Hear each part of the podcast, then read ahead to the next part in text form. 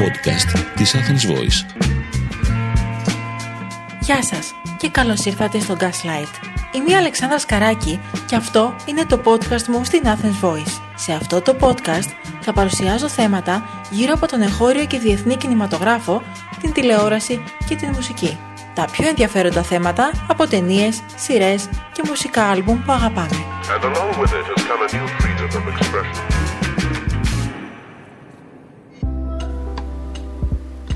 Την τελευταία περίπου δεκαετία, όλο και περισσότερες ελληνικές ταινίες μικρού μήκους κερδίζουν έδαφος και αναγνωρίζονται όχι μόνο από εγχώριες, αλλά και σημαντικές διεθνείς κινηματογραφικές διοργανώσεις όπως το Φεστιβάλ των Κανών, το Φεστιβάλ της Βενετίας, το Κλερμόν Φεράν, το Ρότερνταμ.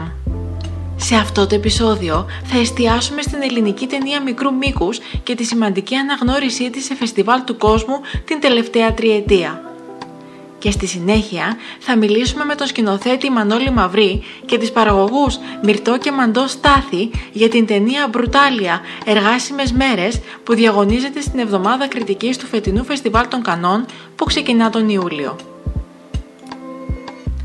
Ας πάμε όμως λίγα χρόνια πίσω σε μια βράβευση κομβικό σημείο για την ελληνική ταινία μικρού μήκους – το 2019 ο Βασίλης Κεκάτος ήταν ο νικητής του Χρυσού Φίνικα μικρού μήκους στις Κάνες.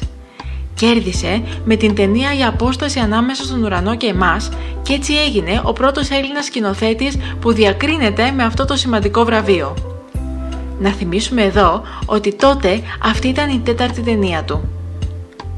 Ακόμα μια ταινία μικρού μήκους από το 2019 που διακρίθηκε και εκτός συνόρων ήταν η «Όλες οι φωτιές η φωτιά» του Ευθύμη Κόσεμον Σανίδη.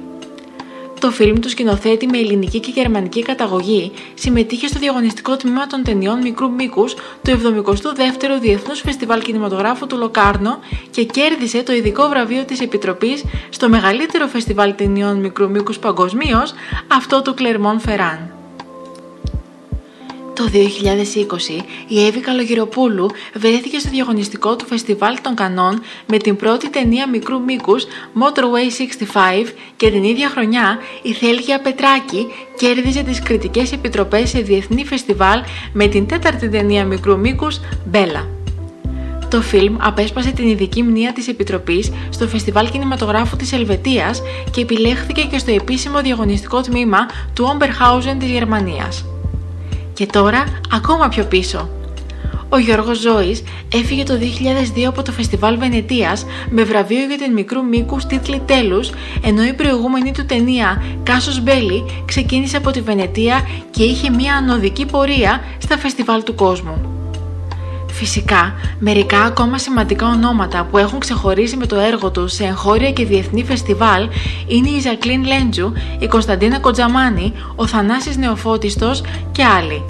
Με ταινίες όπως «Το τέλος του πόνου, μία πρόταση», «Η Έκτορας Μαλό, η τελευταία μέρα της χρονιάς» της Λέντζου, «Ο ηλεκτρικός κύκνος», «Το λίμπο» της Κοντζαμάνη, «Η Λεωφόρος Πατησίων» του Νεοφώτιστου.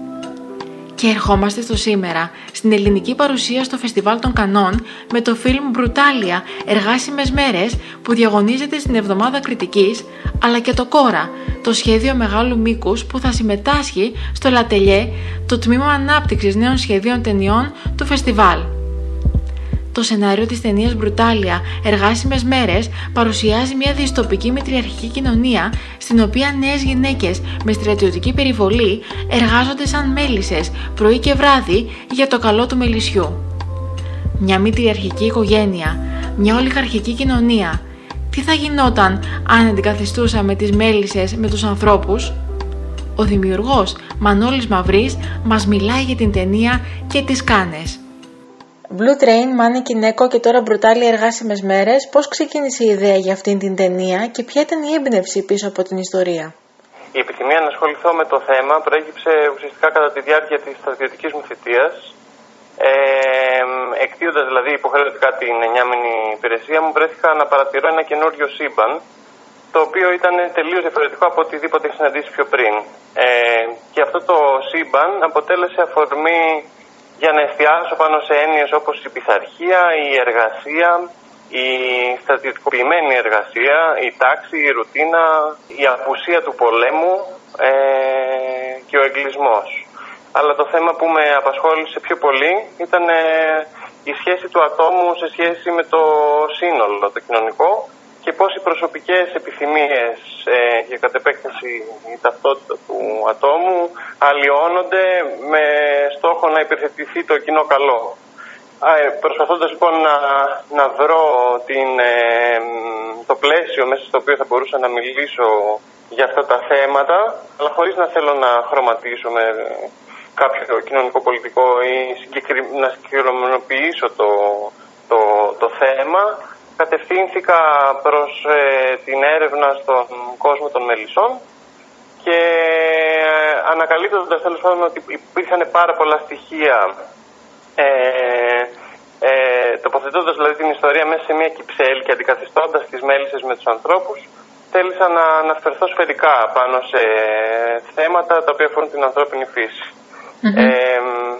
κάνοντας ένα zoom out η, η ίδια ιστορία είναι μια αλληγορία η οποία είναι μια, μια μεταφορά ουσιαστικά του κόσμου των μελισσών σε ανθρώπινα μέτρα όπου γίνεται μια αντίστοιξη των ιδιωτήτων των, των μελισσών αλλά παρουσιάζεται με, με ανθρώπους.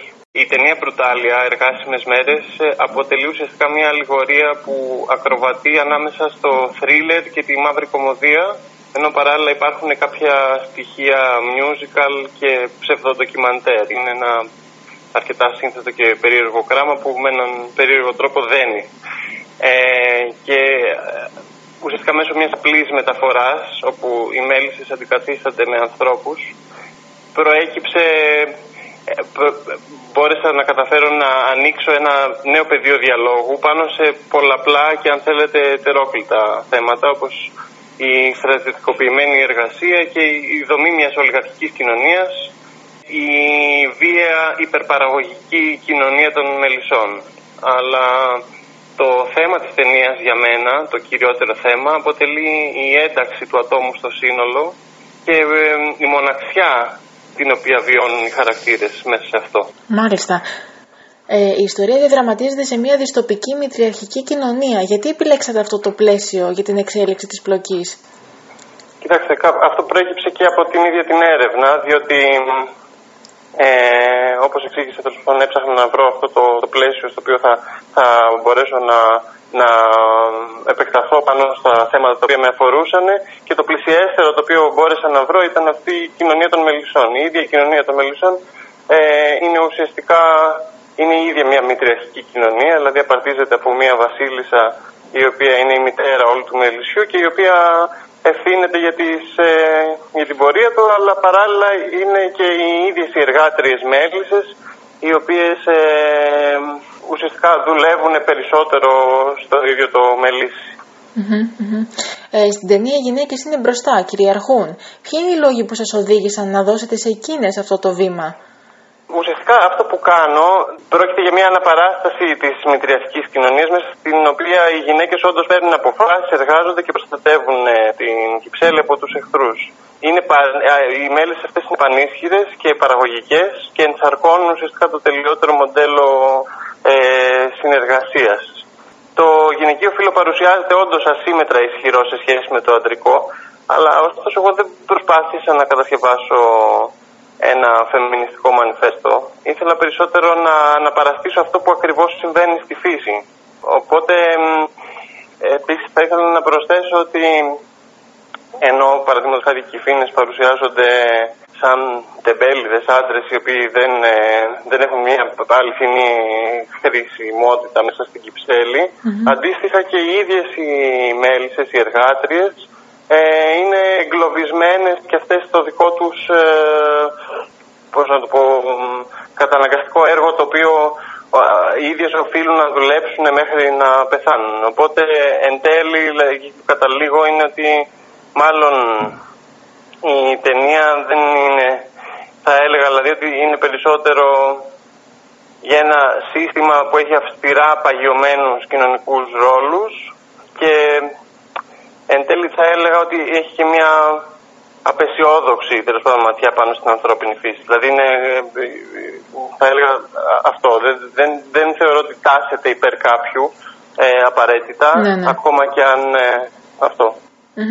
Ε, τέλος θα πρέπει να ρωτήσω, εντάξει πάτε τώρα στις Κάνες, τι σημαίνει για εσάς η συμμετοχή στην εβδομάδα κριτικής του φετινού Φεστιβάλ των Κανών; Να σας πω, ε, ε, ουσιαστικά είναι το project αυτό το δουλεύω πάρα πολλά χρόνια, το σχεδόν νομίζω ολοκληρώνω τον τέταρτο χρόνο, οπότε για μένα το μεγαλύτερο ευτύχημα ήταν ουσιαστικά που τελείωσε, που κατάφερα να το γυρίσω, γιατί ήταν παραγωγικά αρκετά σύνθετο και δύσκολο, οπότε αρχικά για μένα η πολύ μεγάλη χαρά προέκυψε όταν ε, τελείωσαν τα γυρίσματα τα οποία έγιναν ε, μέσα στην περίοδο του COVID. Μάλιστα. Οπότε αυτή είναι η πρώτη μεγάλη χαρά. Ύστερα με έναν τρόπο ήταν και ανακούφιση αν θέλετε ότι τελείωσε αυτό το πράγμα το οποίο δεν ήμουν ακριβώς σίγουρος αν θα τα καταφέρω να το τελειώσω. Οπότε ύστερα οτιδήποτε έρχεται προφανώς με χαροποιεί πάρα πολύ αλλά δεν συγκρίνεται με τη χαρά που ένιωσα όταν το τελείωσα. Κι όμως πήρε, πήρε πολύ καλή, είχε καλή πορεία τελικά. Ε, ευχαριστώ πάρα πολύ για την κουβέντα. Εύχομαι κάθε επιτυχία ε, στην ταινία, στο έργο σας και, και σε πολλές ακόμα διακρίσεις. Ευχαριστώ πάρα Εύχομαι. πολύ. Καλά. Η Μυρτώ και η Μαντώ Στάθη της εταιρείας Στάθη Twins Productions είναι δύο από τις παραγωγούς του project και μοιράζονται την εμπειρία τους. Η ταινία Μπρουτάλη Εργάσιμες Μέρες στο φετινό διαγωνιστικό τμήμα των ταινιών μικρού μήκου της εβδομάδας κριτικής στο Φεστιβάλ Κανών. Αρχικά, πείτε μου τι σημαίνει για εσάς ως παραγωγή αυτή η διάκριση. Είναι, η- το Brutalia ήταν μια ιδέα που ξεκίνησε πριν πολλά χρόνια. Δηλαδή, είχαμε αρχίσει να τη συζητάμε με το σκηνοθέτη, τον Μανώλη Μαυρή, τουλάχιστον τέσσερα χρόνια, ε, περίπου τέσσερα χρόνια πριν. Ε, ήταν η πρώτη φορά που άρχισε να το σκέφτεται. Ήταν μια πολύ δύσκολη παραγωγικά ταινία, οπότε μας πήρε αρκετό καιρό να καταφέρουμε να τη φέρουμε ας πούμε, στα δεδομένα, γιατί θέλαμε, δηλαδή να την κάνουμε ακριβώς όπως την είχαμε ονειρευτεί, γιατί έπρεπε να ήταν, πολύ, ήταν αρκετά ακριβή ταινία για μικρολίκους, για να καταφέρουμε να έχουμε την ποιότητα που θέλαμε και το αποτέλεσμα που θέλαμε. Υπήρχαν επιλογές και, που δεν, ε, που δεν θα έβγαινε το ίδιο αποτέλεσμα και, ε, και κρατηθήκαμε ουσιαστικά να προσπαθήσουμε να την κάνουμε όσο καλύτερα γίνεται, οπότε, οπότε πήρε κάποιο διάστημα ώστε να γίνει. Οπότε για εμάς μετά από τόσα χρόνια προσπάθεια, γιατί είναι αρκετά χρόνια από όλη την δουλειά, αλλά και από την παραγωγή, σίγουρα η- το να πάει στις Κάνες είναι ένα όνειρο που, που γίνεται πραγματικότητα. Γενικά οι Κάνες ήταν ένα φεστιβάλ που εγώ και η αδερφή μου αγαπάμε πάρα πολύ από πολλά χρόνια. Οπότε το ότι πάει σε αυτό το συγκεκριμένα κιόλας, γιατί υπάρχουν πολλά μεγάλα αντίστοιχα φεστιβάλ, απλά οι Κάνες ιδιαίτερα είναι ένα φεστιβάλ που για μας ε, πάντα σημαίνει πολλά. Οπότε ε, είμαστε πολύ χαρούμενοι που συνέβη. Τέλος πάντων, να μα πάρουμε για πρεμιέρα σε αυτό το φεστιβάλ συγκεκριμένα. Είμαστε πολύ χαρούμενοι, δηλαδή. Αυτά από μένα εδώ. Ναι, αν ε, θέλεις να προσθέσετε κάτι. Ναι. Ε, είχαμε ξεκινήσει να δουλεύουμε με τον Μανώλη από, το πρώτο του, από την πρώτη του ταινία, όταν ήμασταν όλοι στο Λονδίνο φοιτητές. Και θυμάμαι ότι το είχαμε πει τότε, ήταν 10 χρόνια πριν, και είχαμε πει ε, και σε κάποια στιγμή θα καταφέρουμε να κάνουμε την, την ταινία που θα, θα μας ανοίξει την πόρτα στις Κάνες. Και όταν είχε έρθει και με αυτό το κόνσεπτ, το Brutalia, φυσικά, έχουμε κάνει τις δύο τις προηγούμενες δύο ταινίες του. Και όταν ήρθε με αυτό το κόνσεπτ, ξέραμε ότι χρειαζόμαστε πολύ δε- γερή συμπαραγωγή και από πλευράς ελληνικής συμπαραγωγής, γιατί η δικιά μας εταιρεία έχει βάσει στο Λονδίνο. Επομένως, ήταν πιο δύσκολο και εμεί- για μας να, να, πάρουμε τα, ε, να πάρουμε χρηματοδότηση από το ελληνικό κέντρο. Οπότε θέλαμε ε, ελληνική συμπαραγωγή ούτως ή άλλως για, τα- για την ελληνική χρηματοδότηση. Αλλά ξέραμε εξ αρχής ότι χρειαζόμαστε και ευρωπαϊκή συμπαραγωγή. Επομένως, ήταν ένας- ένα πολύ ενδιαφέρον μάθημα ανεξαρτήτως της επιτυχίας με την προβολή στις Κάνες που είναι καταπληκτικό και η αρχή για τα επόμενα βήματα και την ταινία μεγάλου μήκους που μάλλον συζητάμε τώρα να κάνουμε με το Μανώλη ήταν ε, και, μια, και ένα μάθημα για μας να κάνουμε την πρώτη μας ευρωπαϊκή συμπαραγωγή ε, ακόμα και σαν μικρού μήκους τώρα οπότε αυτό μας άνοιξε πολλές πόρτες και με άλλους συνεργάτες για την, ε, για τη μεγάλου μήκους. Και είμαστε πάρα πολύ χαρούμενοι που έχουμε και την Αβιόν μαζί μας προφανώς, που ήταν καταπληκτική εταιρεία να συνεργαστούμε στην Ελλάδα και μας βοήθησαν τρομερά σε όλο το γύρισμα. Και φυσικά και με την Ταράντουλα Belgique, που είναι η εταιρεία συμπαραγωγής ε, στο Βέλγιο που συνεργαστήκαμε, η οποία ερωτεύτηκε το project αμέσως και ήταν μια, είναι μια εταιρεία που έχει κάνει πάρα πολλές μεγάλου μήκους, αλλά δεν έχει κάνει καμία μικρού εδώ και 20 χρόνια και όπως και η Αβιόν που δεν έκανε μικρού και η Ταράντουλα και οι δύο απλά είπαν ότι αυτό το project είναι κάτι που θεωρ, πιστεύουν πολύ και έτσι και τους πήραμε και τους δύο on board και ξεκινήσαμε μια συμπαραγωγή αυτές οι τρεις εταιρείες, ε, ε, η Στάθη του η Αβιών και η Δανάντουλα, να πραγματοποιήσουμε το ακατόρθωτο, μια πολύ ακριβή μικρού μήκους στην Ελλάδα του σήμερα που δυστυχώς τα fundings είναι δύσκολα. Έτσι, έτσι. Είναι μια διεθνή συμπαραγωγή λοιπόν. Ναι. Ε... Είναι διεθνή συμπαραγωγή, ναι. Ε, η Ταράντουλα ήρθε στο τέλος, δηλαδή στην αρχή είχαμε ξεκινήσει με την Αβιόν μαζί ε, σαν ελληνική παραγωγή και μετά καταφέραμε και κάναμε και ευρωπαϊκή συμπαραγωγή με το βελγιο Μάλιστα. Θέλετε να μου περιγράψετε λιγάκι πώς ήταν η εμπειρία της παραγωγής του project από την πρώτη μέρα μέχρι την τελευταία, μέχρι το final cut; Ωραία. Ε, είναι έτσι, πολύ ενδιαφέρουσα αυτή η εμπειρία. Ξεκίνησε, ε, ξεκίνησε σίγουρα με μία ιδέα του Μανώλη που ξέραμε, με, που ξέραμε ότι θα έχει πολύ μεγάλη απέτηση και σε location και σε, και σε ηθοποιούς. Ε, γιατί έχει πάρα, πολύ, έχει πάρα, πολλούς, ε, έχει πάρα πολλές χορεύτριες. Οπότε από την αρχή ξέραμε ότι δεν είναι μόνο το cast, αλλά είναι και το, και το supporting cast που είναι πάρα πολύ σημαντικό, ε, οι μέλισσες. Οι οποίες αποτελούν τις μέλισσε της Κυψέλης. Ναι, είναι, είναι πολλοί κόσμος που πρέπει να είναι επαγγελματίας ουσιαστικά. Ε, δεν είναι ότι είναι απλοί έξτρας. Ήταν σημαντικοί ρόλοι όλοι. Και ήταν 30 άτομα, ας πούμε. Οπότε είναι δύσκολο να βρεις αυτό το cast εύκολα, πάντων. Ναι. Ναι, οπότε έπρεπε να, ε, να, να βρούμε μια σχολή ε, χορού για να κάνουμε cast όλες τις χορεύτριες. Γιατί ε, έτσι όπως το είχε σκεφτεί και ο Μανώλης και το είχε φανταστεί, είναι ότι όλες οι κινήσεις, τους μήνους και των μελισσών πρέπει να είναι πολύ... Ε, είναι, να είναι όλες χορογραφημένες. Ακόμα και άμα δεν είναι πραγματικά χορογραφημένη όλη η ταινία με την έννοια του χορού, ε, όλες οι κινήσεις είναι συγχρονισμένες. Επομένως, ξέραμε την αρχή ότι οι, όλοι μας οι όλες οι κοπέλες που είναι έξτρας, δεν είναι πραγματικά έξτρας, είναι supporting σημαντικοί χαρακτήρες, που είναι τουλάχιστον 30 ε, και πρέπει να είναι όλες χορεύτριες. Επομένως, από την αρχή ξέραμε ότι είναι μια μικρού μήκους που έχει πολύ, δυνα, πολύ ε, δύσκολο cast και ταυτόχρονα δύσκολα locations, γιατί τα locations είναι, πρέπει να είναι σε στρατόπεδο ε, και έπρεπε να είναι και σε... Ε, ο Μανώρος είχε φανταστεί να είναι και χιονισμένο τοπίο και ταυτόχρονα να έχουμε και τη σκηνή της λίμνης που, όπως, ε, που παραγωγικά ήταν αρκετά δύσκολη με την έννοια ότι έπρεπε να είμαστε ε, πολλές ώρες μέσα σε μία λίμνη το χειμώνα ε, και αναφορά και η πρωταγωνίστρια μας ένα νηφικό που να, να, μην, να μην φαίνεται ότι έχει από μέσα στολή δίτη και οτιδήποτε έπρεπε να καλύψουμε για να ε, προστατέψουμε το, τους ηθοποιούς. Ε, επομένως, ξέραμε από την αρχή ότι υπάρχει, υπάρχει μεγάλο, ε, παρα, υπάρχουν παραγωγικές δυσκολίες που πρέπει να λύσουμε και τις λύναμε κάθε μία στην, ε, στον καιρό της, αλλά γι' αυτό και ξεκίνησε και από νωρίς το pre-production, δηλαδή για μικρού μήκους είχε pre-production ε, χρόνου ενός, σχεδόν ενός ε, μιας μεγάλου. Γιατί τα challenges, οι, οι απαιτήσεις της ταινίας ήταν απαιτήσεις σχεδόν μιας μεγάλου μήκους.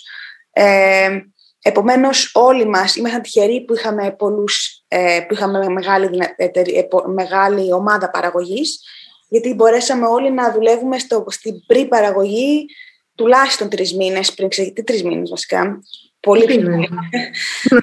πολύ πιο πολύ. Ε, από το καλοκαίρι, ξεκινήσαμε από το καλοκαίρι του 20, ξεκινήσαμε την προϋπαραγωγή, με, να, με, να κάνουμε focus και να προσλάβουμε τη μεγαλύτερη ομάδα, το μεγαλύτερο κομμάτι της ομάδας από τον Οκτώβριο-Νοέμβριο και να πάμε για γύρισμα αρχές τέλη, τέλη Δεκεμβρίου, αρχές Ιανουαρίου. Ναι. Ε, και φυσικά το production design ήταν, ήταν εκεί και αυτό ε, κλειδί στο, στο τελικό αποτέλεσμα της ταινίας και είμαστε πολύ χαρούμενοι που πήραμε και η, ε, σκηνογράφος μας αλλά και η ε, σχεδιάστρια των κοστούμιών μας. Είναι και οι δύο πολύ ε, αξιο, ε, άξιοι στον χώρο. Ε, οπότε είμαστε πολύ χαρούμενοι που δουλεύουμε και με τη Δάφνη ε, Καλογιάννη που είναι η production designer και με την Εύα Γουλάκ που ήταν η κοπέλα μας έκανε τα κοστούμια και έβγαλε αυτό το αποτέλεσμα που είχαμε φανταστεί. Ε, και φυσικά ο Μανώλης σε όλη αυτή την περίοδο που εμείς δουλεύαμε το pre-production έκανε πάρα πολύ αναλυτικό storyboard ε, μαζί ε, ε, με ένα storyboard artist και ο ίδιος που είναι και έχει και background στο, στο graphic design οπότε ξέραμε ξεκάθαρα ποιο είναι το ήταν πολύ ξεκάθαρο το vision του από την αρχή και αυτό βοήθησε τρομερά και με τα location, και με τις, ε, και με τα location στην Ελλάδα αλλά και με τους ηθοποιούς που, που διαλέξαμε και με τα κουστούμια ε, και με όλα. Ε, και είναι ενδιαφέρον να βλέπεις τις, τα storyboard που είχε κάνει τον Σεπτέμβριο και πώς τώρα είναι οι σκηνές αυτές, γιατί είναι ακριβώς, ε, ακριβώς ίδιες. Δηλαδή πετύχαμε ακριβώς ε, αρτιστικά, πετύχαμε ακριβώς αυτό που είχε και ο Μανώλης Άρα μια πολύ καλή οργάνωση. Ναι, φυσικά η Αβιόν ε, που είναι πάρα πολύ μεγάλη εταιρεία στην Αθήνα. Η Avion Films είναι ε, πολύ γνωστή κυρίως για τα διαφημιστικά, αλλά τώρα έχει μπει και στον χώρο των ταινιών. Ε, έκανε τεράστια διαφορά ως προς το production ε, value, δηλαδή επειδή προσέφερε, έχει πάρα πολύ κόσμο, έχει, έχει δυνατές πλάτες, έχει μια μεγάλη εταιρεία παραγωγής, δηλαδή μια μικρή εταιρεία παραγωγής. Ε, εγώ με την αδερφή μου είμαστε δύο άτομα στο Λονδίνο, η τρία είμαστε μικρή εταιρεία. Μόνοι μας ε, θα ήταν, νομίζω, μη ρεαλιστικό το να σηκώσουμε ένα τέτοιο project. Οπότε το χρειαζόταν μια, μια εταιρεία παραγωγής με μεγάλες πλάτες όπως η Avion που μπορούσε να, να, να, μπορούσε να τρέξεις μια παραγωγή και να βοηθήσεις να, να, να τρέξει μια τόσο μεγάλη παραγωγή. Γιατί για μικρού μήκους ήταν πολύ μεγάλη παραγωγή, δεν ήταν, δεν ήταν παραγωγή μικρού μήκους. Πριν έχουμε κάνει αρκετές μικρού μήκους, ήταν σε άλλο επίπεδο παραγωγής. Και σίγουρα βοήθησε πολύ στην παραγωγή με την Avion. Ποια ήταν η συμβολή του Ελληνικού Κέντρου Κινηματογράφου σε αυτό το εγχείρημα, πώς σας βοήθησε; Το Ελληνικό Κέντρο ήταν καταπληκτικό γιατί ήταν το πρώτο που μας έδωσε χρηματοδότηση. Είναι πολύ σημαντικό να πάρεις χρηματοδότηση από το κράτος, το ελληνικό, ε, γενικά από το κράτος, θεωρώ γενικά αν θες να κάνεις μια συμπαραγωγή, είναι σημαντικό να φανεί ότι παίρνεις χρηματοδότηση από κρατικό φορέα. Και το, το, το ελληνικό κέντρο μας έδωσε αρκετά μεγάλη χρηματοδότηση. Τέλος πάντων, τη μεγαλύτερη που μπορείς να πάρεις σε μικρού μήκους. Ε, οπότε, σίγουρα ήταν ένα μικρό ποσοστό δυστυχώς σε σχέση με το συνολικό budget της ταινίας. Αλλά όπως και να έχει το γεγονός ότι πήραμε χρηματοδότηση από το ελληνικό κέντρο, σίγουρα μας άνοιξε τις πόρτες για όλα τα υπόλοιπα. Δηλαδή, είναι μια πολύ καλή αρχή. Αν πάρεις χρηματοδότηση από το κέντρο, πολύ εύκολα μπορείς να προσεγγίσεις πάρα πολλά άλλα φαντ. Χωρίς χρηματοδότηση από το ελληνικό κέντρο, είναι, για μένα θεωρώ ότι είναι πολύ πιο δύσκολο. Γιατί αυτό είναι μια μεγάλη πλάτη. Σημαίνει ότι το κράτος σε στηρίζει, σημαίνει ότι έχεις ένα σχετικά καλό project, όπως και να έχει, για να πάρεις χρηματοδότηση. Οπότε πιο εύκολα άλλος θα σε κοιτάξει σαν επιλογή. Ήταν η αρχή μας, η αρχή πριν ξεκινήσουμε να κυνηγάμε τις ευρωπαϊκές συμπαραγωγές.